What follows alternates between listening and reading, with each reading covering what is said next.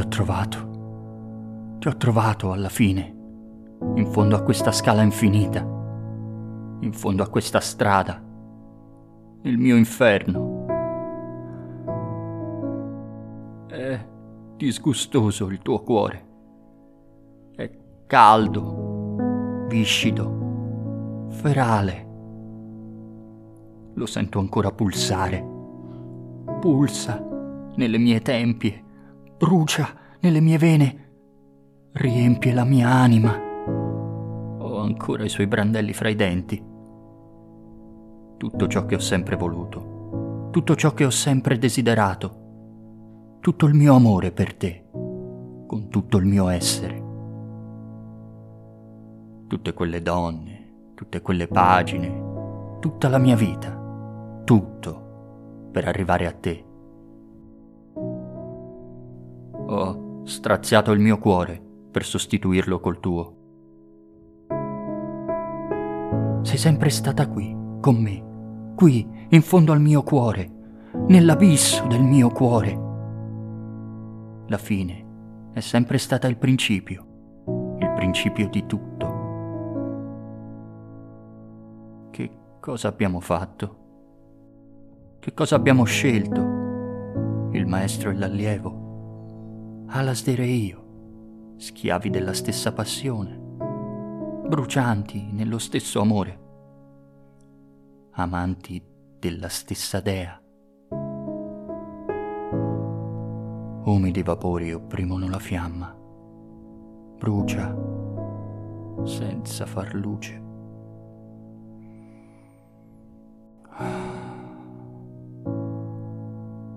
Ecco una candela. Benvenuti a Reveries Collective Role Playing.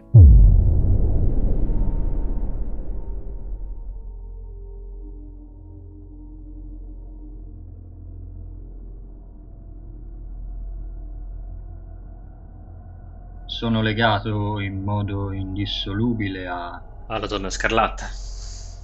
o ciò che vestiva la donna scarlatta.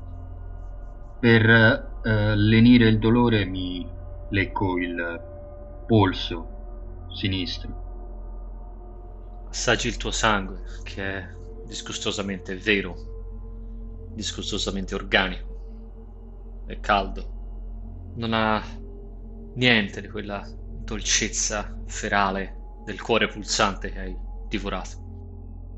Preso dal disgusto, quel, quel poco di sangue che ho sulla bocca lo sputo e lo sputo su, sul foglio macchiando di sangue e saliva le centinaia di, di tau che ho, che ho tracciato.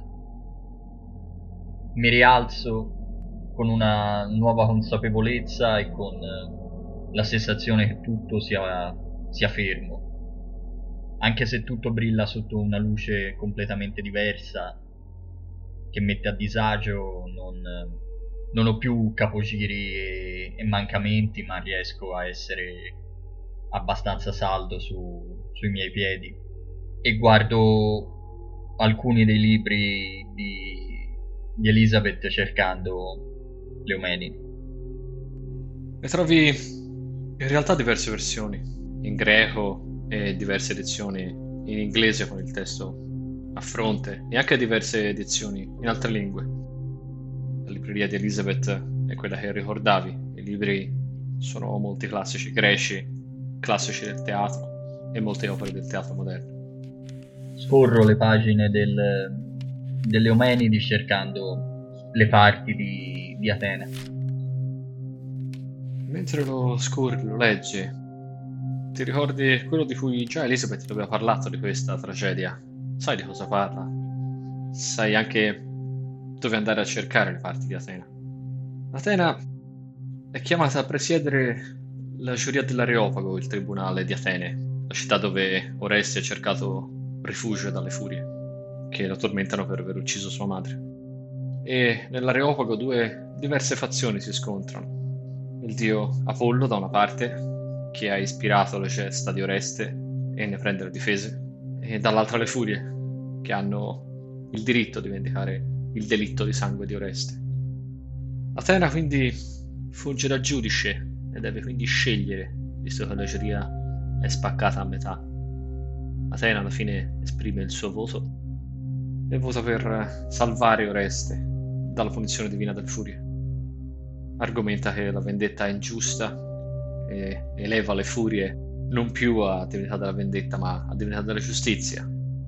Per cui da adesso in poi ad Atene i delitti di sangue saranno giudicati dal tribunale e non più dalla cieca vendetta divina che punisce tutti in ugual modo da una, dalla faida delle famiglie.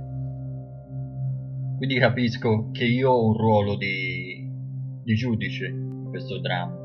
Lo dico, lo dico ad alta voce, cioè mentre chiudo il libro dico d'accordo, ho capito, farò la mia parte. Mi alzo ed esco, vado verso il, um, di nuovo la cucina e, e l'atrio e e provo a uscire da, dalla casa. La porta dell'appartamento di Elizabeth si apre e il tuo passo cade su assi di legno. Chiudi la porta alle spalle con un cigolio. Sei in una penombra, anche se discretamente illuminata, attorno ai corde e assi di legno, le tende pesanti, drappi di velluto rosso del sipario, sei dietro le quinte di un palcoscenico. Lo immaginavo dietro le quinte del palcoscenico del Teatro Mondo. Cammino per, per andare verso il palco. Un ambiente che conosci, in cui ti orienti con relativa buona facilità. Ogni tanto ti fermi a rabbrividire perché ci sono delle urla, dei lamenti di, di agonia. C'è una voce femminile che sta urlando di dolore. Riconosci che è la voce di Elizabeth. Mi precipito verso, verso questi suoni tuoi passi risuonano sulle assi del palcoscenico di legno. Davanti a te c'è il sipario rosso che ha un che di organico, sembra quasi vivo, sembra quasi fatto di carne. Ti butti a capofitto, spalanchi il sipario e nel momento in cui metti piede sul palcoscenico una luce a occhio di bue ti illumina dall'alto. Cosa vedo al di là di essere illuminato dall'alto? Rimane un attimo accecato, abbagliato da questa luce, alzi lo sguardo, vedi il faretto che ti sta illuminando in pieno. Appena i tuoi occhi si abituano, vedi la scenografia della Gamennone, con i suoi drappi bianchi e grigi che svolazzano appesi al soffitto. Sono chiazzate di sangue, esattamente come chiazzate di sangue sono le assi del palcoscenico. Le urla di Elizabeth vengono dalla scenografia due faretti laterali si accendono improvvisamente e la illuminano. Dove durante lo spettacolo c'era il cartonato di un tempio greco, si apre l'immensa, accecante facciata di un vero tempio, enorme, colossale. E fra le due colonne centrali c'è una donna, appesa per i polsi. È nuda, il suo volto coperto da una maschera da tragedia greca e i suoi lunghi capelli rossi le rimangono appiccicati al corpo, che è completamente martoriato da innumerevoli, profondi tagli che le rigano il corpo di sangue. Sta, si sta dissanguando lentamente, sta urlando di sofferenza. Viene martoriata da due angeli neri che le stanno volteggiando intorno due creature orribili a vedersi, che hanno grandi ali di piume nere, becchi affilati e lunghi capelli rossi.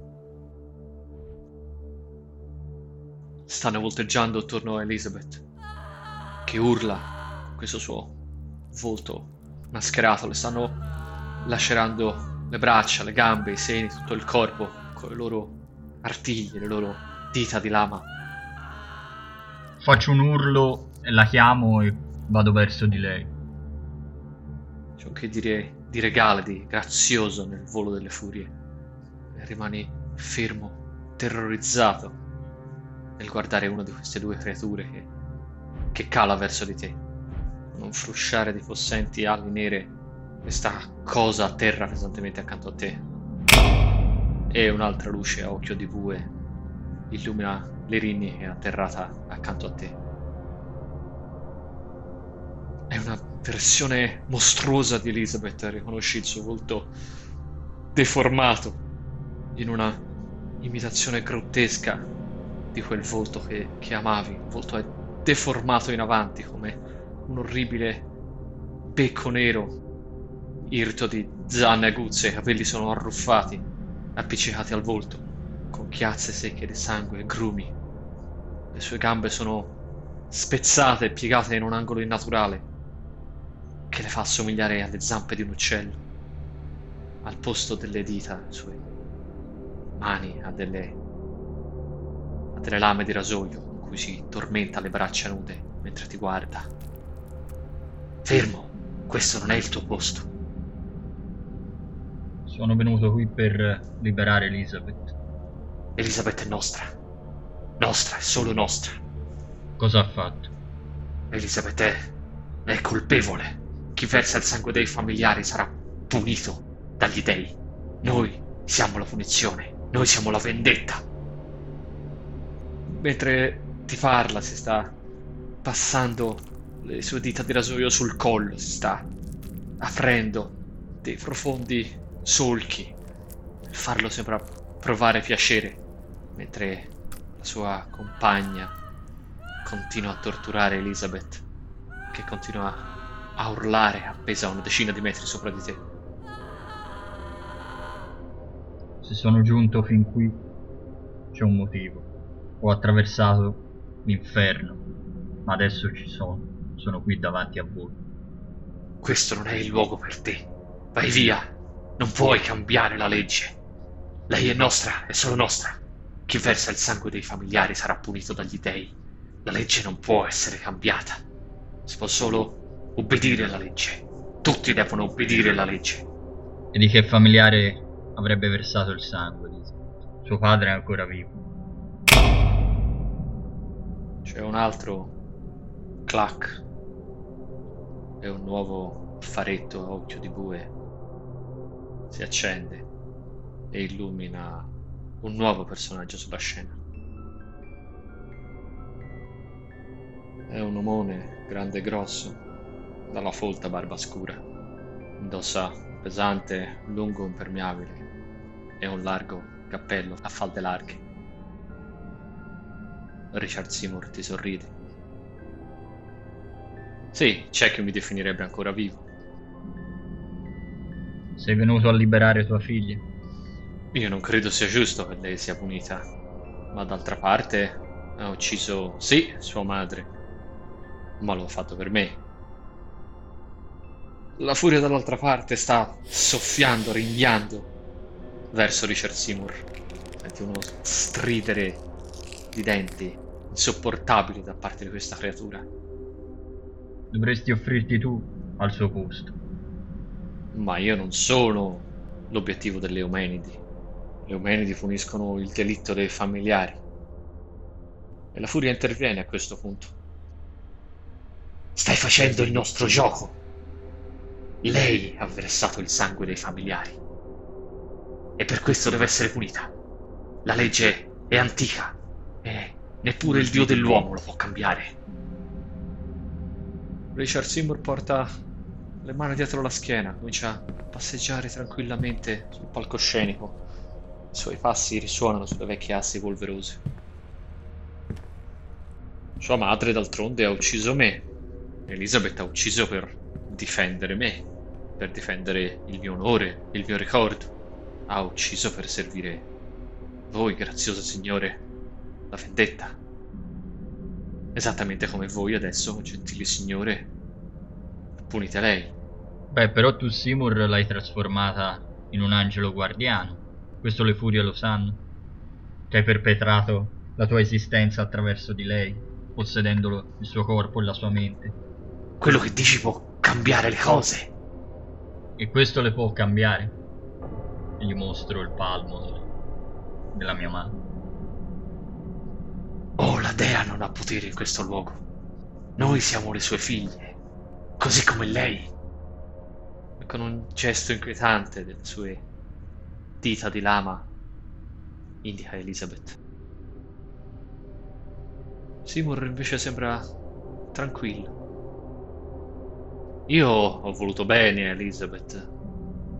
Io ho fatto per lei quello che ritenevo fosse giusto fare come, come un buon padre. E per questo lei che mi amava come io la amavo ha poi vendicato la mia morte.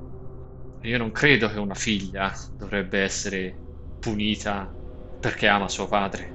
Non pensi anche tu, Richard? E neanche per le colpe dei padri dovrebbe essere punita. Lei non viene punita per le colpe della madre o per la colpa del padre, viene punita per le sue. Lei ha ucciso sua madre e questo è imperdonabile. Ma era già in lei quando lo ha fatto? O era posseduta da, da Seymour? La cosa non ha alcuna importanza agli occhi degli dei. Beh, se era posseduta da me, era posseduta dall'amore che ha per me. Io sono qui solo per ricordare quello che è stato, per ricordare quello che Elizabeth è stata per me e quello che io sono stato per lei.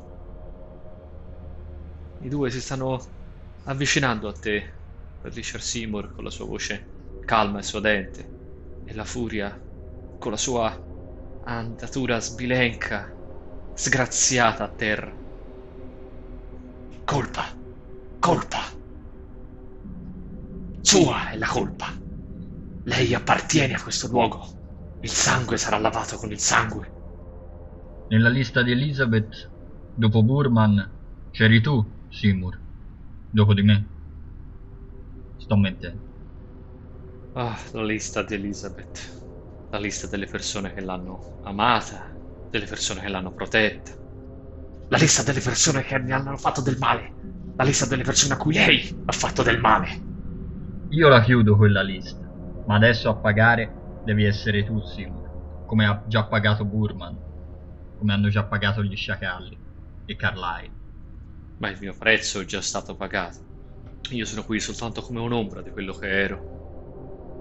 Mia moglie, la mia compagna, non era una fedele moglie, ma una megera. Mi ha tradito e non aveva per me lo stesso amore, la stessa devozione di quella povera creatura che adesso viene tormentata da questi due da questi due gentili signori. Quindi sei venuto a vedere soffrire tua figlia per l'ultima volta, senza fare nulla. Io vengo a chiedere che mia figlia venga liberata da questa sua sofferenza, da questo suo tormento, da questo suo triste, triste destino. Solo la risposta e la reazione di quello che tu hai fatto. Lei porta la tua di colpo. Quanti sono morti su questo palcoscenico per dilettare tu e i tuoi fratelli nella notte? Lui alza le mani con un segno quasi odioso di arrendevolezza.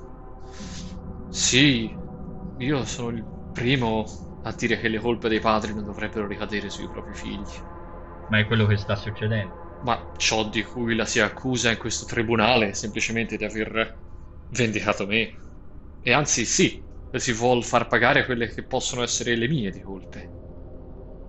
Alla mia povera figlia. Sì, sì, si potrebbe dire che si vuole punire lei per punire me e questo sicuramente non è giusto, sicuramente non è una colpa per una figlia amare il proprio padre. Quindi la soluzione è che tu ti offra alle Eumenidi liberando Elizabeth. Lui non è nostro, non è nostro, non è per noi. Solo lei è per noi. Lui non ci interessa. Non è lui l'oggetto del nostro odio. Non è lui l'oggetto della furia. Non è lui, ma solo, solo lei. È lei che versa il sangue. È lei che deve soffrire. È lei che deve espiare le proprie colpe. Ma lei ancora non ha avuto voce in capitolo. Potete chiedere a lei cosa ne pensa di tutto questo. Levatele quella maschera e lasciate che sia lei a parlare. E che possa vedere i due Richard venuti a chiedere la grazia. La furia arretra di un passo. È molto inusuale ciò che dici. Il condannato non ha diritto di parola nell'areopago. Beh, credo che tutta la situazione sia inusuale. Se come dici io qui non ci dovrei neanche essere, tutto ciò rende la situazione molto inusuale. La presenza di un'ombra, di un vivo e di una vittima. Elizabeth, appesa fra le colonne del tempio, emette un urlo straziante, terrificante, quando l'altra Irini le affonda le sue dita di rasoio nel ventre. L'altra mano artigliata della creatura va sulla maschera greca teatro che indossa e con una certa delicatezza gliela toglie. La lascia cadere nel vuoto e questa si infrange in mille pezzi. Il volto di Elizabeth sotto è di furia disperazione. È un volto completamente ricato tra le lacrime, ha gli occhi gonfi. Sta guardando verso il basso, singhiozza e non sembra neppure avere la forza di parlare. Alzo la testa in- cercando di intercettare il suo sguardo e poi la chiamo.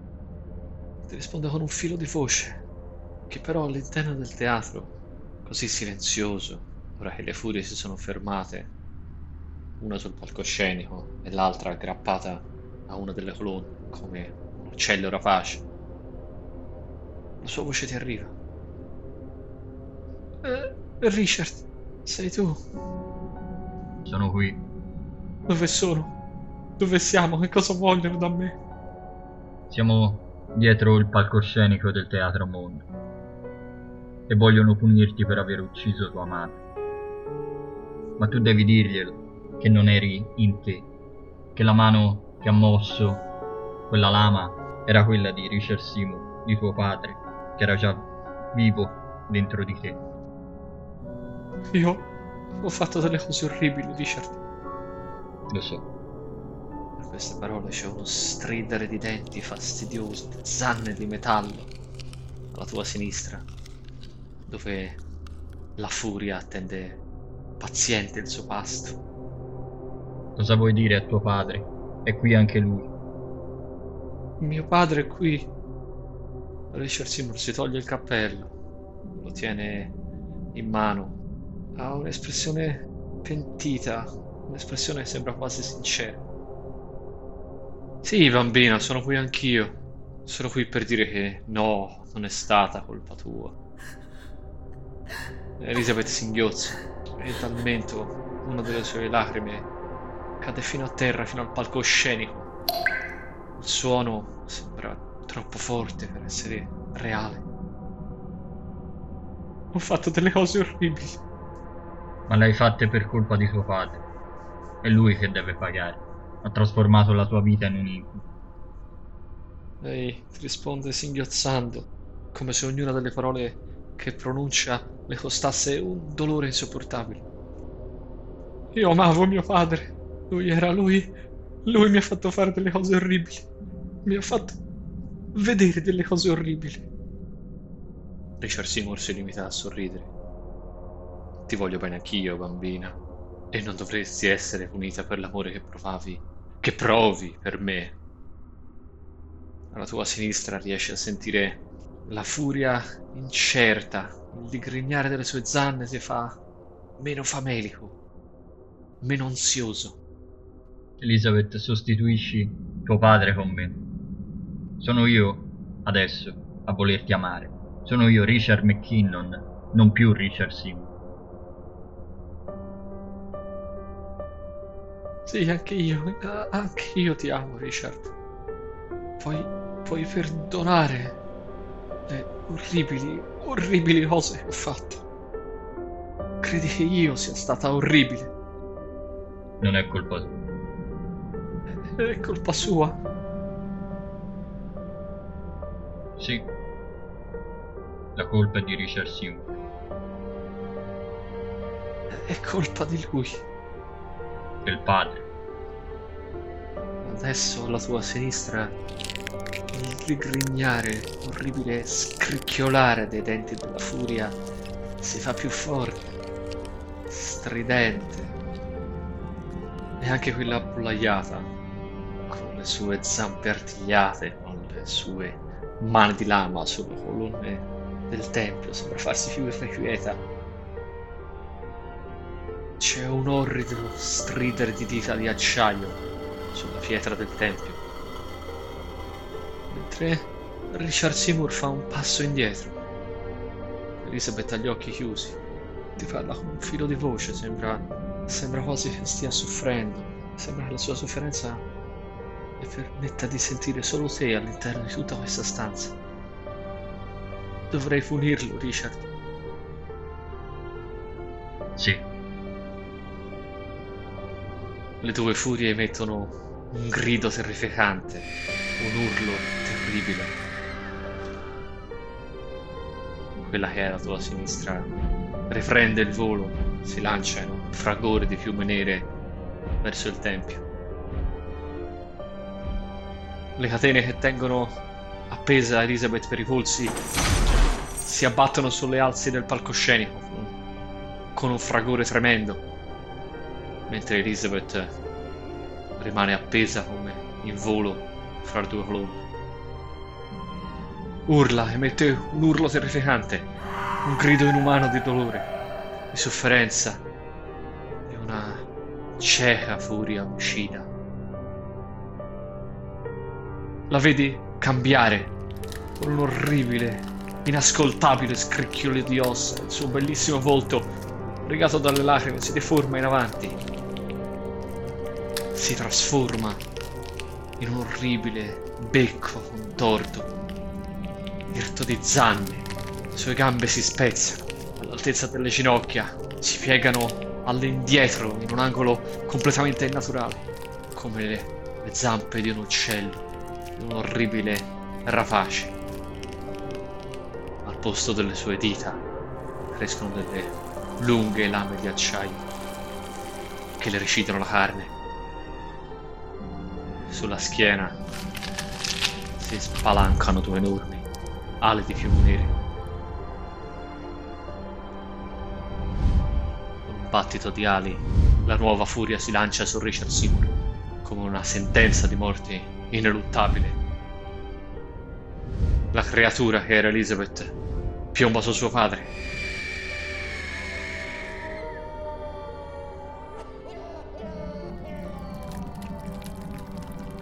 rimani paralizzato dall'orrore nell'assistere all'ultimo terribile spettacolo del teatro mondo, all'agonia di Richard, al suono delle sue membra che vengono strappate, delle sue ossa che vengono spezzate, delle sue carni che vengono dilaniate. Il becco contorto di quello che era Elizabeth sta ancora dilaniando la carne di suo padre, straziando la carne di suo padre quando il suo volto i suoi splendidi capelli rossi, imbrattati di sangue, tutti appiccicati al volto, si volta a guardarti, si solleva a guardarti. Ha gli occhi iniettati di sangue. E negli occhi di questa creatura per un attimo, forse per un fugace attimo, vedi lo sguardo triste del, dell'Elizabeth che conoscevi, della donna che amavi. Scappa, ti prego.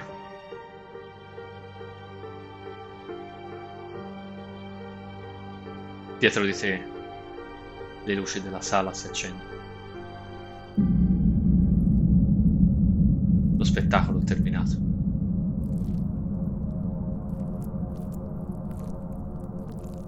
La sala del Teatro Mondo è vuota.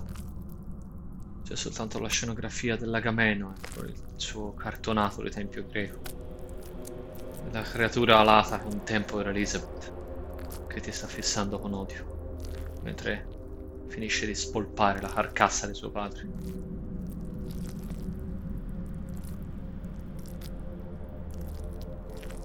Mi allontano. Zampe artigliate della nuova furia stanno grattando le assi del palcoscenico. Le sue ali si stanno spiegando ti sta fissando con una rabbia, con una furia ancestrale che viene da lontano, che viene dagli abissi della mente dell'uomo. Io non sono colpevole. sue ali si spiegano, ali possenti, ali fiume nere di un angelo della vendetta. Lo ripeto mentre indietreggio, lentamente. Io non sono colpevole. Io non ho fatto niente. Furia continua a guardarti. Spalanca il suo orribile becco nerastro irto di zanne. Sta sbavando con un colpo di ale, dandosi la spinta con, con le gambe che scricchiolano orrendamente. Si lancia verso l'alto. Rimango a guardarlo. La creatura si leva, c'è un che di maestoso, di regale in questo essere fatto di puro odio, questa contorta versione dell'Elizabeth che hai conosciuto, dell'Elizabeth che hai amato. Questa si appollaia su una delle strutture della scenografia, ti guarda, stridere i denti. Ai suoi fianchi ci sono le sue due compagne. Si lancia verso l'alto, verso il soffitto del teatro, poi si lancia contro di te. Butto dal palco. Cadi sotto dal palcoscenico, ti lanci in platea, mentre la furia che era Elizabeth, lasciando uno strillo da uccello rapace, si lancia contro di te impicchiato. Corro fuori dal teatro, continuando a sussurrare io non ho fatto niente, spezzandomi il fiato tra un, tra un attimo. La bestia sta ancora gridando, stridendo. Riesce a sentire il battito delle sue possenti ali nere mentre cala a tutta velocità contro di te. Non può seguirti sotto la galleria, o almeno non può afferrarti in picchiata. Ti stai lanciando fuori a capovitto nel teatro. Rimani intrappolato con terrore le tende che coprono l'uscita. Spalanchi la porta fangi fuoco. Nel foyer del teatro c'è Leonard, il vecchio tuttofare, vestito con il suo elegante smoking. L'odore di benzina ti arriva alle narici. Il vecchio Leonard ne ha già versato una tanica. Sta accuratamente versando anche la seconda su tutto il foyer. Corro lo spintono se mi sta nel mezzo e cerco di uscire verso le porte. Le urla di Elizabeth nella platea del teatro sono atroci, inascoltabili. Grida di odio. Ti lanci contro le porte del teatro che si spalancano. Ti lanci nel mezzo di strada. Quando c'è ormai il bagliore delle prime fiamme sta illuminando il foyer del teatro. E l'ultima cosa che vedi di là, nelle porte di vetro, è il vecchio Leonard che con il suo bel vestito elegante, fra le fiamme che stanno per avvolgerlo, solleva una mano, ti sorride e ti saluta con aria gentile.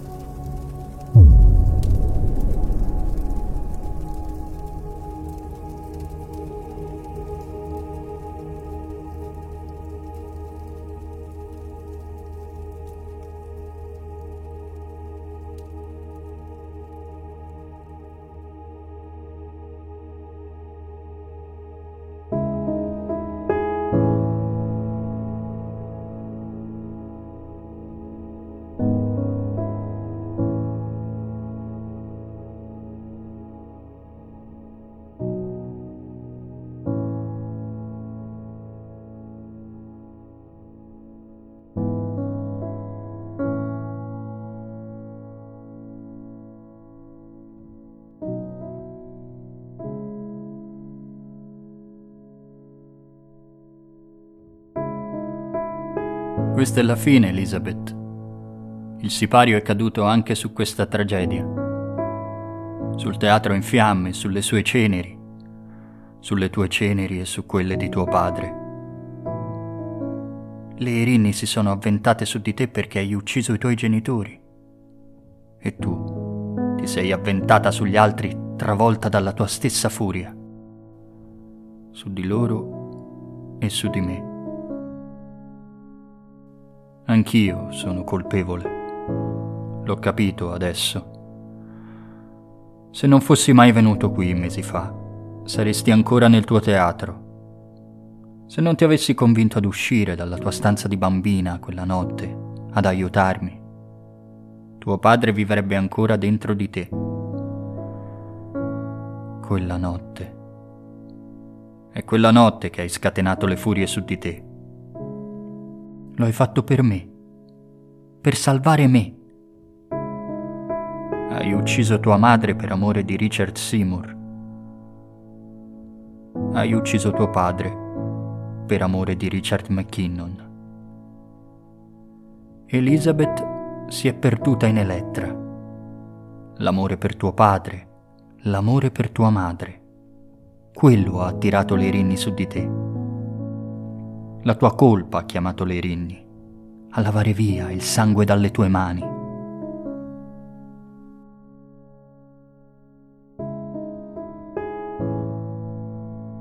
Elettra cercava la sua espiazione. Elizabeth ha trovato solo la sua vendetta. Forse non lo meritavo il tuo amore. Ognuno ottiene ciò che vuole. Io desideravo lei. E per tutti i miei peccati l'ho ottenuta. Mi chiedo ancora se ti abbia mai amato davvero, o se abbia amato sempre solo lei. Questa è la fine, Elizabeth. Addio.